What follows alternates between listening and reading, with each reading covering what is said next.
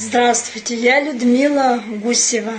Живу в пансионате, где девочкам сделали стерилизацию. Вот я бы хотела заиметь семью и родить бы ребенка.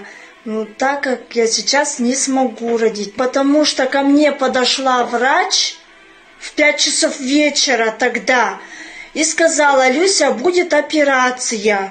Они говорят, если не, не сделаете операцию, вы поедете в Панаи. Да, там закалывают, там очень плохо. Мне не хотелось, чтобы я в плохих условиях жила.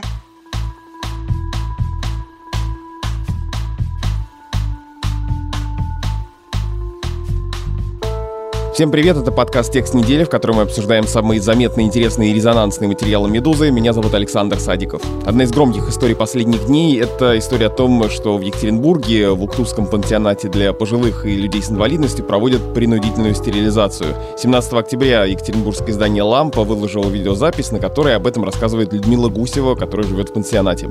«Лампа» еще выложила фотографию медицинской карты этой женщины, и, судя по этому документу, операцию провели в 2008 году. На следующий день Министерство социальной политики Свердловской области после этого объявило о начале проверки.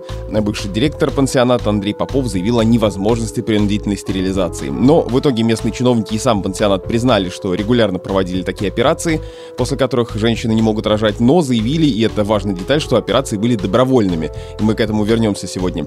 Как выяснила специальный корреспондент «Медузы» Лилия Епарова, в пансионате 10 лет заставляли подопечных идти на аборты и отказываться от детей. Лилия узнала, что происходило в Уктусском медицинском пансионате и почему врачи государственного учреждения делали эти операции. В заголовок статьи вынесена цитата «У меня теперь перевязаны трубочки». Материал вы можете прочитать по ссылке в описании этого эпизода. Ну и сейчас с Лилией подробнее об этой жуткой истории мы и поговорим.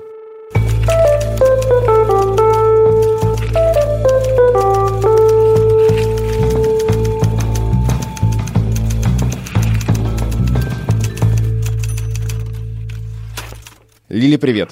Привет.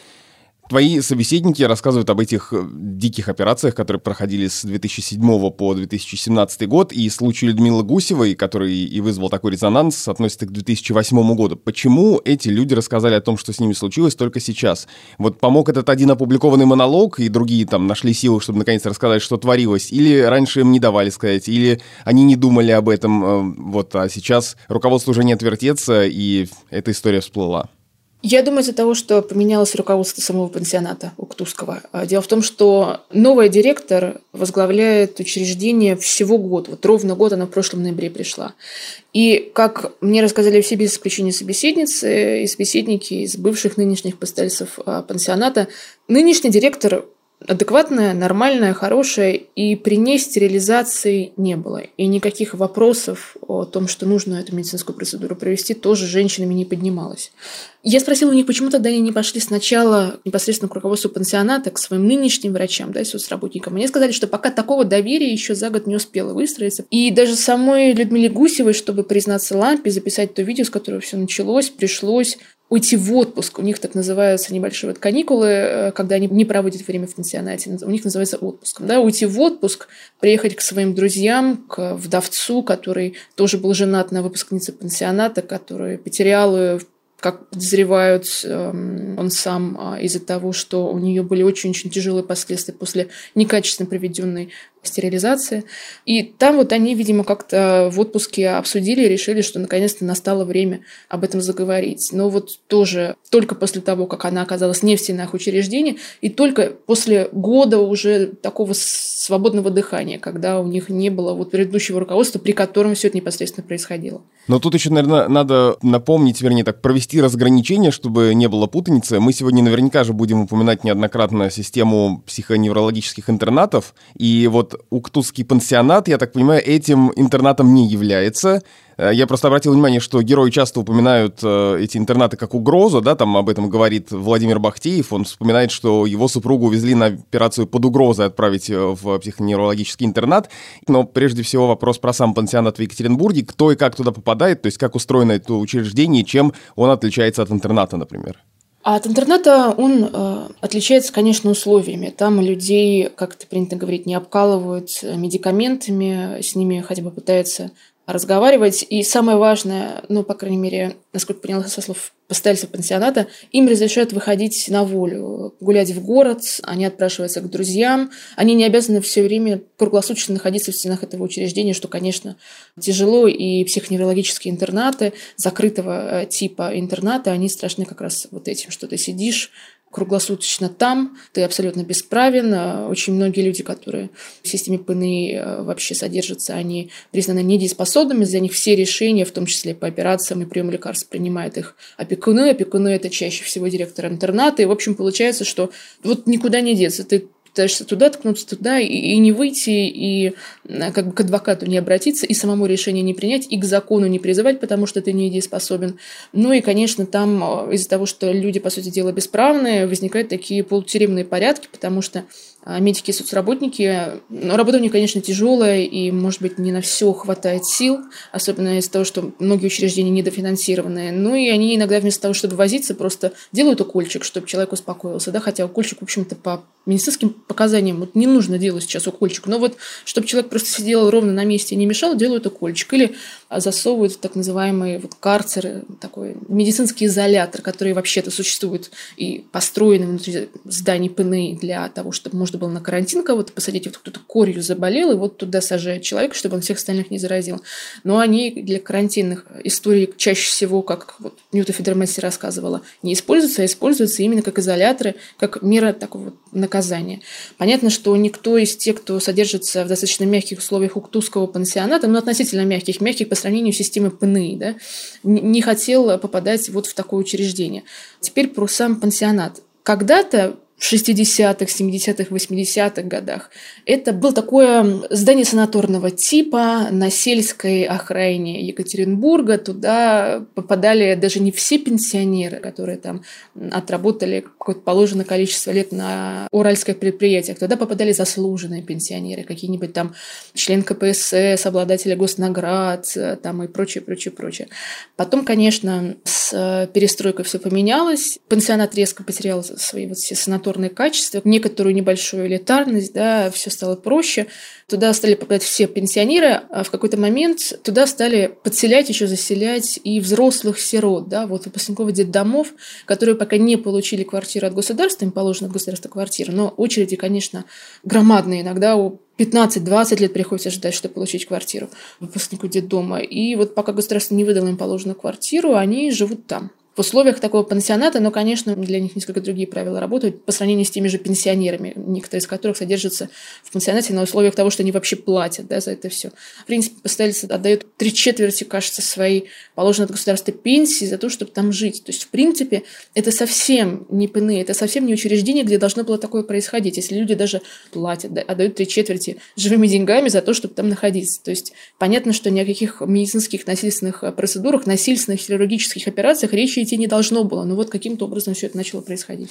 Вот об этих процедурах, собственно, что и вызвало такой резонанс. А у нас в рамках проекта «Медуза Кер» в феврале был месяц посвященный э, ситуации в э, психоневрологических интернатах, и там в том числе был материал э, «Жители ПНИ хотят заниматься сексом и заводить семьи, с какими проблемами они сталкиваются и как это можно исправить». И там был ответ на вопрос, разве можно заставить сделать аборт или тем более стерилизоваться? И с точки зрения законодательства ответ «нет», да, но на практике это происходит постоянно, и в этой статье наши коллеги отмечали, что интернаты пытаются следовать формальностям, но при этом, как правило, все равно давят на подопечных.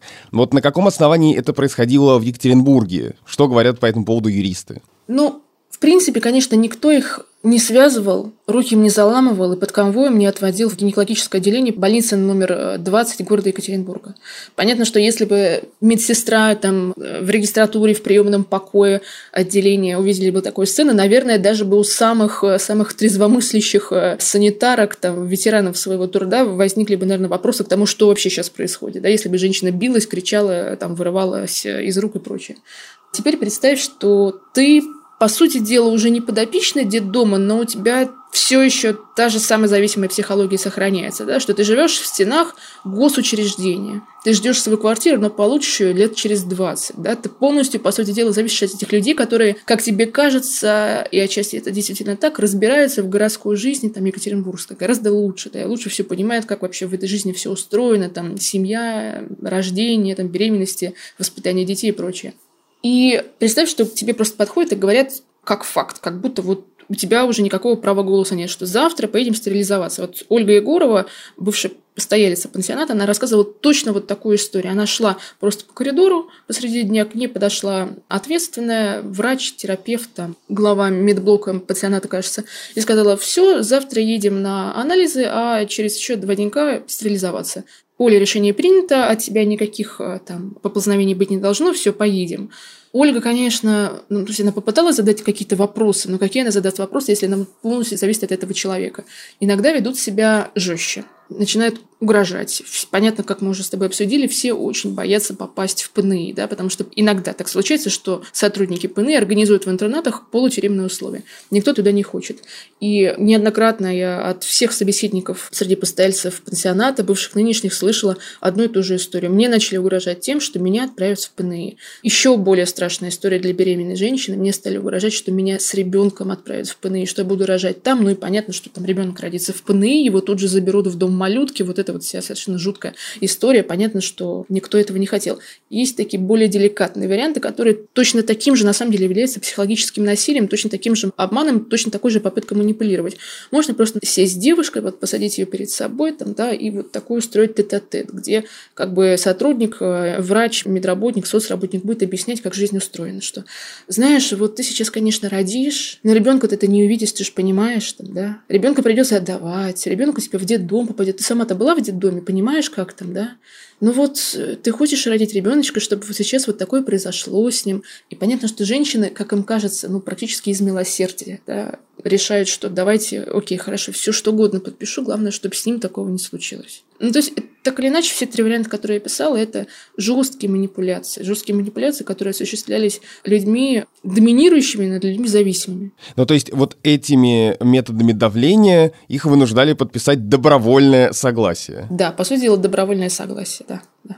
Иногда их привозили в больницу уже подготовленными, и несмотря на то, что вроде бы как там были врачи в кабинете, когда все это подписывалось, но девочки, мне вспоминаю, что я даже целиком бумагу не прочитала, да, мне просто сказали, что подпиши, иначе вот это вот все случится, и они подписывали. Вот это, кстати, интересный момент э, про врачей. И вот больница номер 20, да, в которой э, в основном, я так понимаю, все и происходило. Я понимаю, что это бескрайняя тема, но, может быть, мы сможем как-то с тобой немножечко на эту сторону заглянуть, где врачебная этика и автономность врачей. Ну, то есть приводят женщину, да, при враче на нее давят, ее согласие не очевидно. Э, для врача городской больницы, ну вот та же, не знаю, администрация пансионата вообще не должна иметь никакой силы и авторитета, кто они такие, да, чтобы указывать. Ну и врач в такой ситуации ситуации же должен э, сказать, там, не знаю, вы понимаете, что делаете, на что вы даете согласие. Вот какое у тебя на этот счет впечатление сложилось?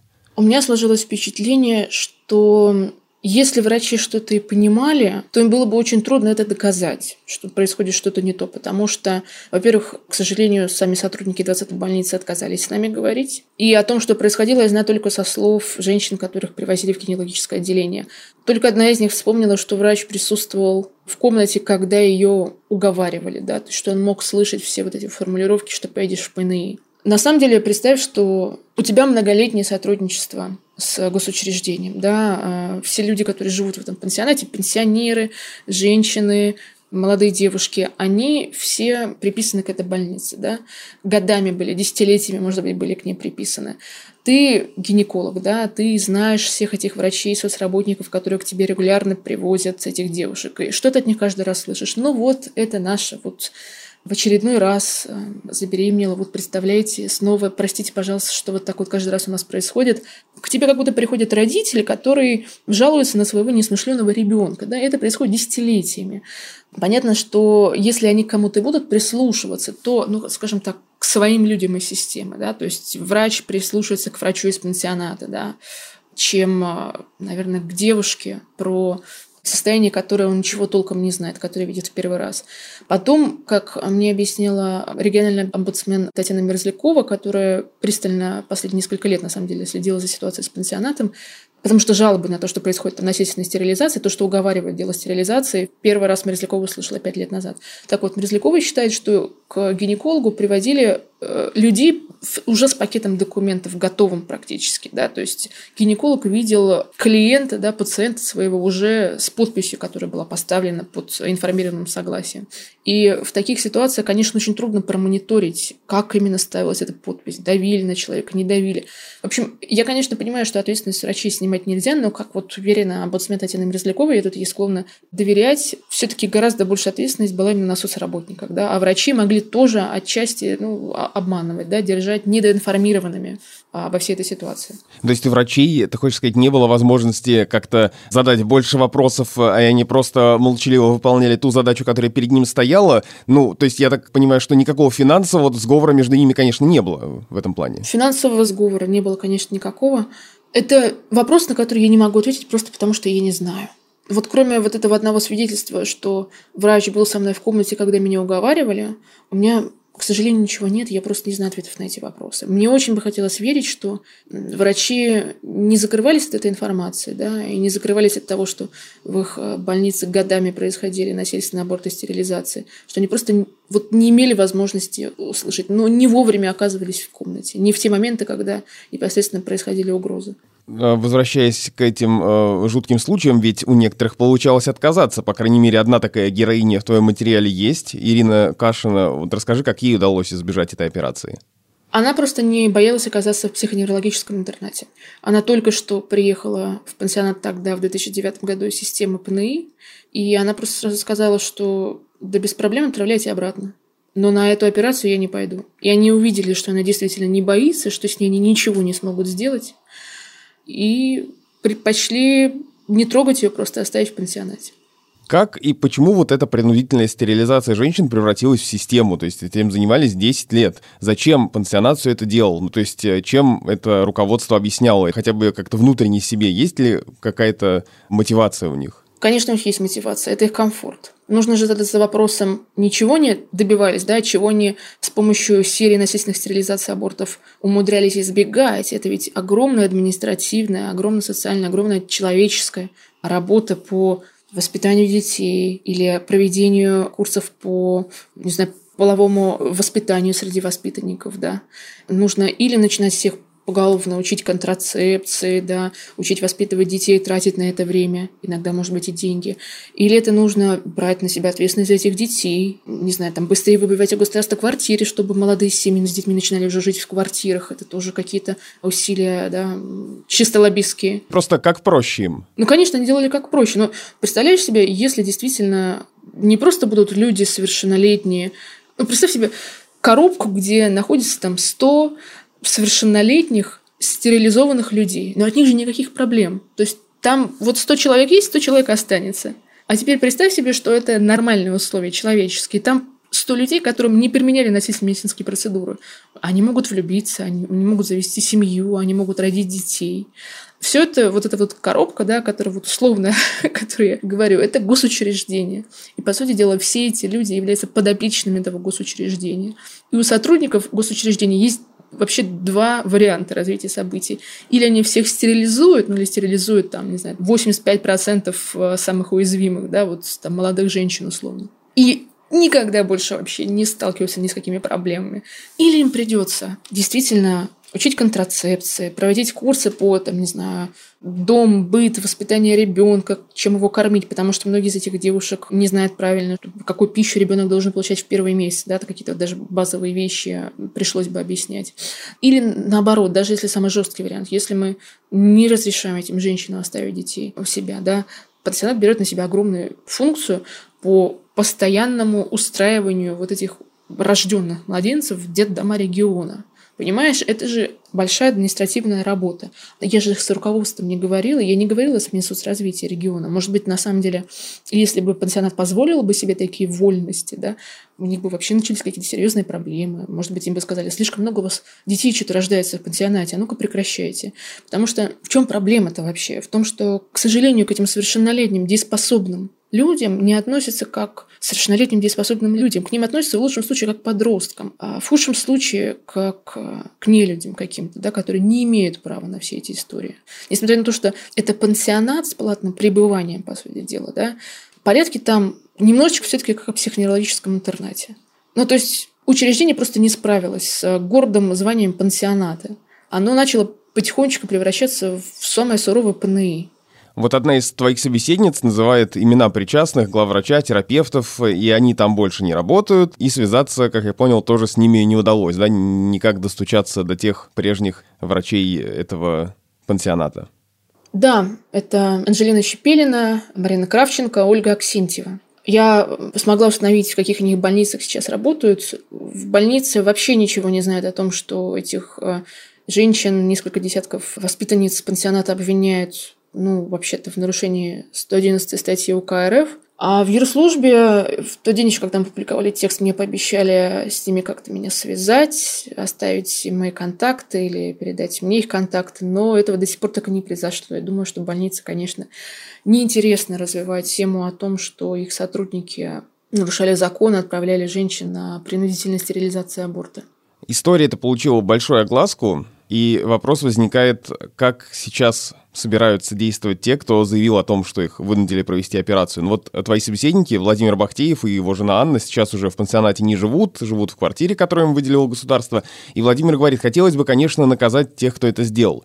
Собираются ли они предпринимать что-то конкретное? Или вообще возможно ли как-то наказать этих причастных, добиться какой-то компенсации в суде? все, с кем я поговорила, все пострадавшие от действий сотрудников пансионата хотят какого-то возмездия. Владимир Бактеев за те 2-3 года, которые прошли с момента насильственной стерилизации его жены Анны Банных, он изучил закон, он был первым человеком, который мне назвал вот эту вот самую статью 111 УК РФ. Кажется, нанесение тяжкого вреда здоровью. И, конечно, он предпочел бы через суд добиваться... Ему не нужна компенсация сама по себе. Думаю, ему нужно просто достучаться наконец до этих людей, чтобы они наконец-то услышали и поняли, насколько им было больно тогда пройти через все это. Я знаю, что с ними уже связались адвокаты, которые готовы представлять их в судах вплоть до СПЧ. Это был подкаст «Текст недели», в котором мы обсуждаем самые интересные и заметные материалы «Медузы». Меня зовут Александр Садиков. Подписывайтесь на нас, мы есть на всех основных платформах, в том числе, конечно, на сайте и в приложении «Медузы». Пишите нам письма на почту подкаст собакамедуза.io и слушайте другие наши подкасты, например, нашу премьеру, наш новый подкаст о русской музыке «Творческие планы». До встречи!